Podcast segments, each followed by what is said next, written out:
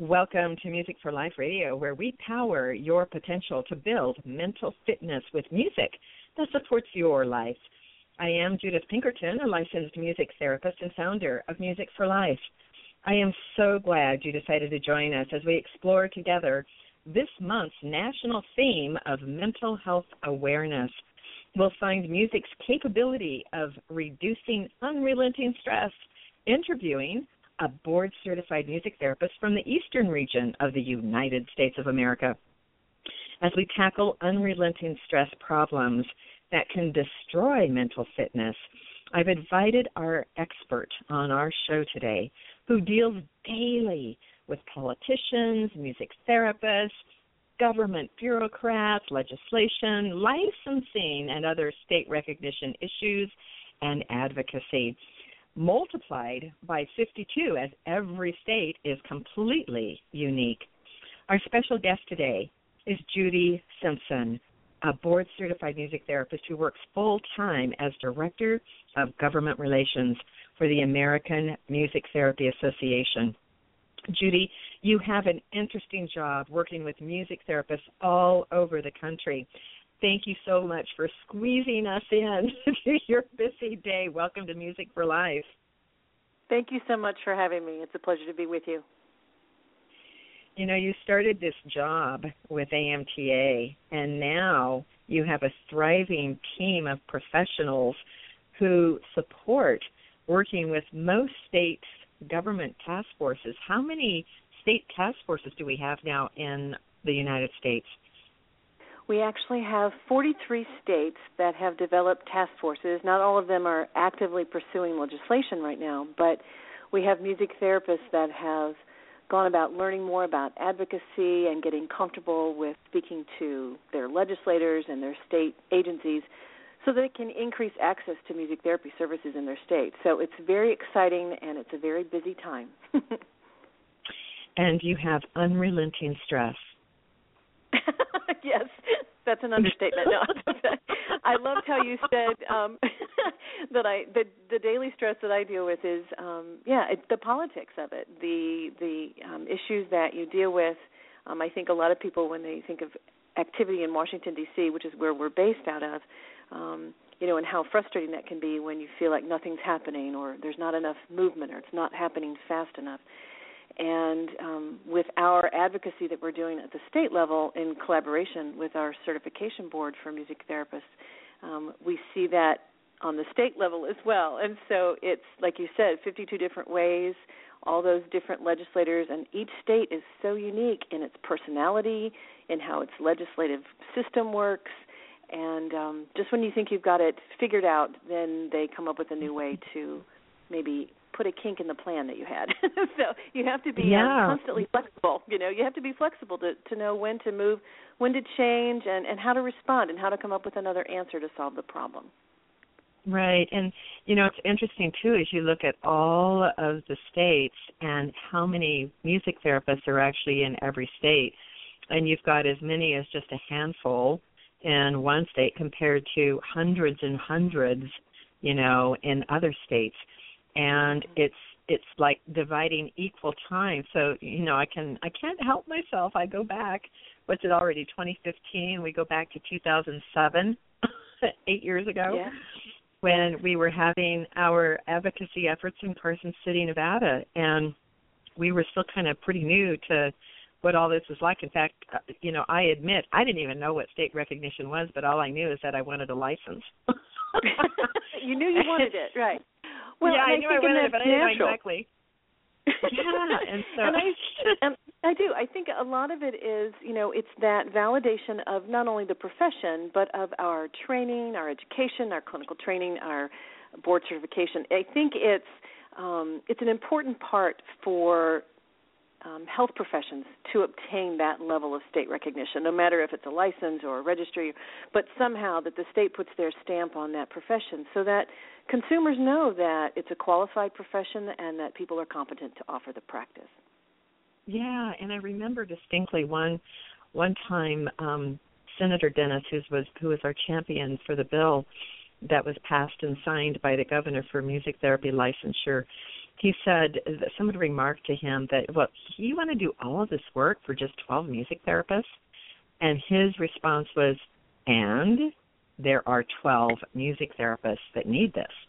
mm-hmm. So again, well, like, and that you, you bring know, up a really good point because some of our early success, you know, with state legislation was in states that had so you know there's a limited number of music therapists because between Nevada and North Dakota that for, first year, a total of maybe 25 total therapists in both states. So it wasn't really about the numbers to the legislators. It was about consumer protection and making sure that not only the public was safe from harm, but that um, the music therapists were able to work and able to provide services and um, and be employed in their state. So you can you can really look at it from from multiple sides, and there are benefits to everybody involved in the process. Yeah. So when you when you consider um, that we've only got what six thousand board certified music therapists in the country, mm-hmm. is it around that? I think um, compared to the yeah, I mean compared to other professions that we co-treat with, um, that is so small. It's like there's a shortage of music therapists. You know that we need more. We need more. We need more degree programs. We need you know so on and so on, and so it's really almost like we have a shortage of music therapists. Um, and I know that we've had um, some some issues come up nationally with you know what's the difference between a a musician and a music therapist? And you know why do you need to have training? You know we music heals we know that you know we can do this. And so i know you have been championing um, some presentations that have been happening at music therapy conferences this spring. And i was um, uh, benefited from being able to attend one that you had done at our conference in western region and um, we actually had two musicians there now, these musicians are actually a kind of a step above um, just a regular musician, right? Because they've got Correct. some sort of training that they can hang their hat on and call themselves a therapeutic musician. So, for our listeners, could you kind of describe the difference between what a therapeutic musician is? Because what I'm what I'm noticing and where I'm going with this is that with a shortage of music therapists, um, you know, where we can't handle all the incoming requests that might be across the country, that some sort of collaboration, um, appropriately done and understood by all levels of participants, can be a, a win-win, right? Definitely, definitely, and it's something that with the American Music Therapy Association in communication with the National Standards Board for Therapeutic Musicians, which represents actually three different groups of um, clinical training programs that they have within their board. And we've been talking over the last couple of years to look at ways to um, increase that cooperation and collaboration between the music therapists and the therapeutic musicians. Because when someone goes into a hospital setting or a nursing home setting, they're not going to know the difference. The public's not necessarily going to know the difference between a music therapist and a therapeutic musician because from maybe just observing it, it looks the same. They're they're musicians. They're providing music in a healthcare setting.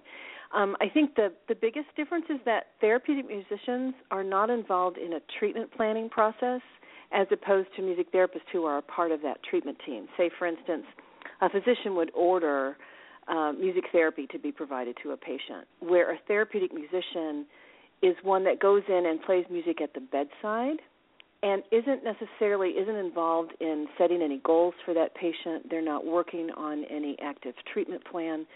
They're not collaborating per se with the nursing staff and the speech therapist to work on functional goals for that patient. What they're doing is allowing to you know provide the music to make the environment um, more healing, more positive, less frantic, especially when you think of a hospital setting, um, to make it a more uh, positive experience when someone has to go through some type of medical procedure. And so I think there's just been, you know, an increase in the number of practitioners that use music therapeutically, and there is a way for us to collaborate so that more people can have access. Um, I think one of the biggest things that we have really been um, emphasizing in our state recognition process is that as music therapists, we don't own music. If anything, we want more music for everyone because we see the benefit of it. And whether that's from you playing the music in your car when you're in a traffic jam to all the way to the other con- end of the continuum where you're actually in a hospital and having a medical procedure and you're using music provided by a therapist to help you get through that procedure and help you have better outcomes medically um, there's everything in between. And that's where therapeutic musicians can come in too because i feel like we can almost refer to each other. Um, there are sometimes when you need a music therapist because of the goals and the treatment plan and the the issues that you're working on require that level of training as opposed to situations where you just need to listen to music to help your environment be more positive and to help you relax and be calm and help you to heal um, so yeah, there's definitely ways that we can collaborate, and I'm really excited that we've started this communication in a in a way to expand opportunities for the public to receive music, um, so that they don't feel. And this is, I think, what's important too is this is live music, and there's a difference. I mean, even though recorded music mm-hmm. definitely has its place, when we're thinking about music therapy and we're thinking about therapeutic musicians, primarily that intervention is live and in the moment. And that's what's really nice about it too is because we can change it in the moment in response to the client and the reaction that the client might have. So that if we're finding that music's not working for that individual, we can change it and we can be responsive in the moment. I remember the two that we had presenting um, at Western Region, the, the two therapeutic musicians, and I was so um, surprised at their level of training. One was a nurse and right. was choosing to do this. I think in her was it her off hours first, and then she became retired. Um, but this was really a passion for her, where she just loved to be able to express herself through her instrument. Exactly, and so she had always been a musician, but had been more of a um, I can't remember at what type of nursing she was in. If she was in a surgical operating room situation, I think she was an oncology nurse actually, and how she had seen the benefits of her patients using music, and how she wanted to learn more about how to apply those techniques.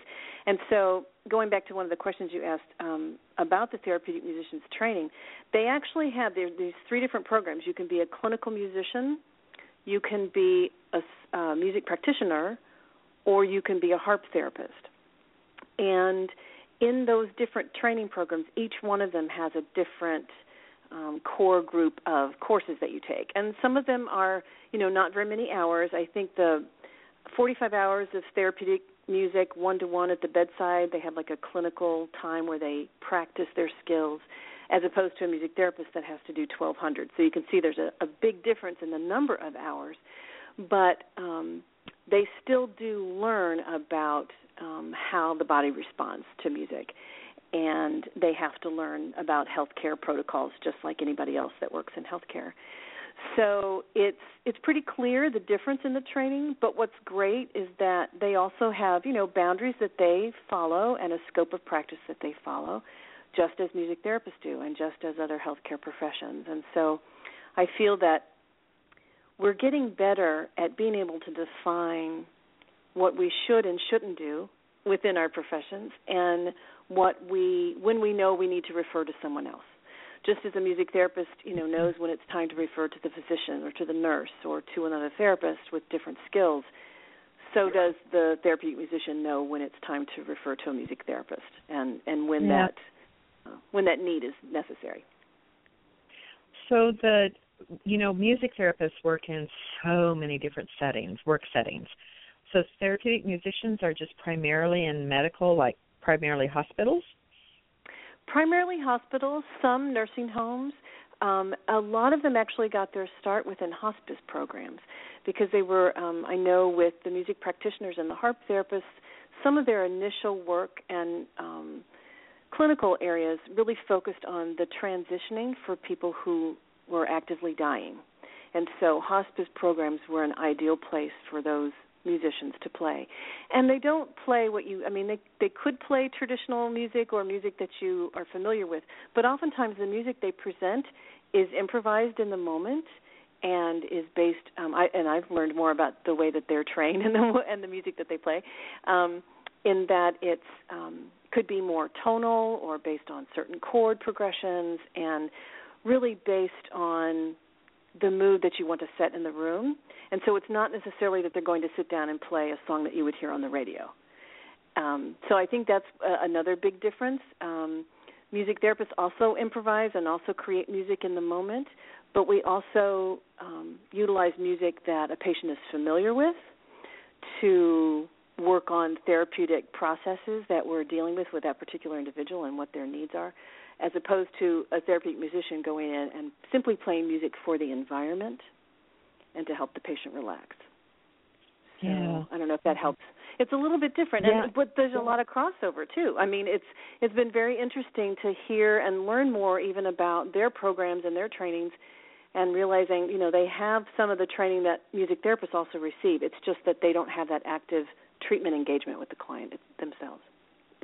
Right. So it's possible in a collaboration that a music therapist, one music therapist, could be full time at a hospital, say, and that there could be several therapeutic musicians working under that music therapist, pointing them about where to go or just being able to um, have that umbrella to be under.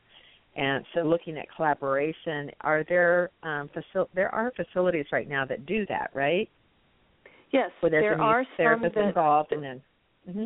And they might have like a healing arts program where they have an art therapist and a music therapist, and then they have um, therapeutic musicians who might come in. They might have artists in residence who play in the lobbies. Whereas, so there's the that you kind of look at it as this continuum once again. Um, mm-hmm. The music you do for yourself, the music that you listen to that professional musicians provide in public settings, the therapeutic musician who could be playing at your bedside, and then the music therapist who works with you on specific treatment goals using music. And so yeah. you could see that wide range. And I think it's really, we're starting to see more facilities kind of understand that continuum and that there's a benefit to all types.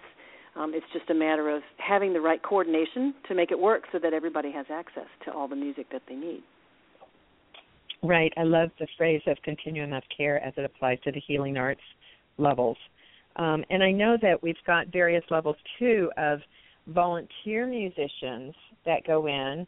The therapeutic musicians actually get paid, and, and of course we know music therapists get paid. Um, so there's there's also that whole um, level of musicians that just come in to donate their time.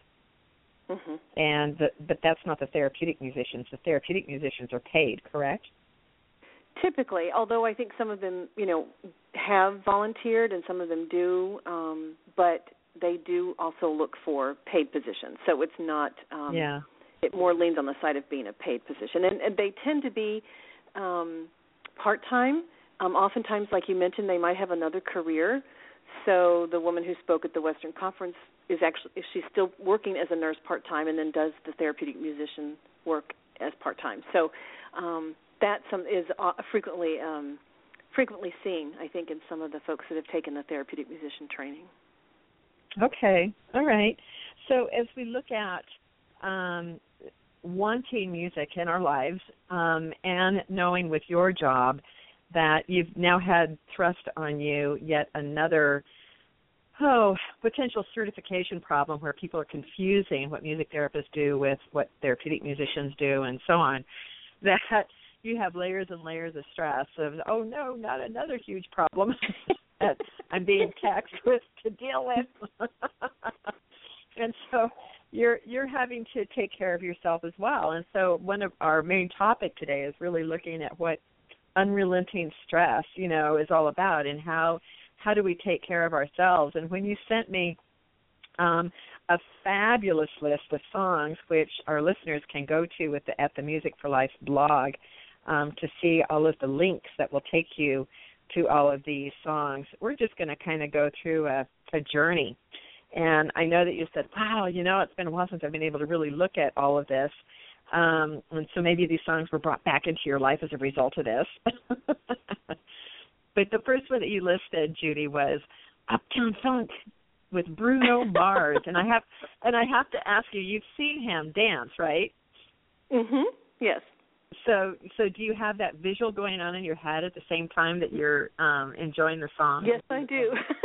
yes, I do. Um and I have to say that it really helps to have a 25-year-old daughter to help keep me in the keep me up with, you know, current music, I think. And also being a music therapist, I'm constantly listening mm-hmm. to new, to new music, but I think mm-hmm. there's just there's something about that song and it's so funny. I've talked to so many people who feel the same way. Um that song, I think when I had to really pinpoint what is it about that song that makes it therapeutic for me and makes me be able to deal with stressful situations and obviously it's the rhythm, it's the beat, it's the the um syncopation, it's the driving, it's the fast lyrics. It you know, it just uh-huh. keeps you focused and I think I realized when I started to really look at all the songs I sent you, I thought, wow, that really is kind of pervasive through all the songs that I picked. I typically am not one to listen to something soft and soothing when I want to de-stress.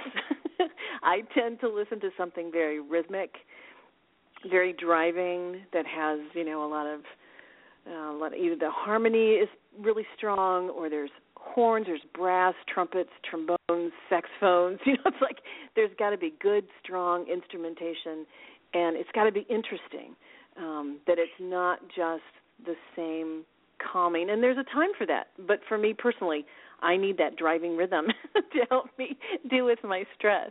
So yeah well, that's I a great song typical, i think it's typical though of um the lifestyle that now revolves around this huge job that you've created.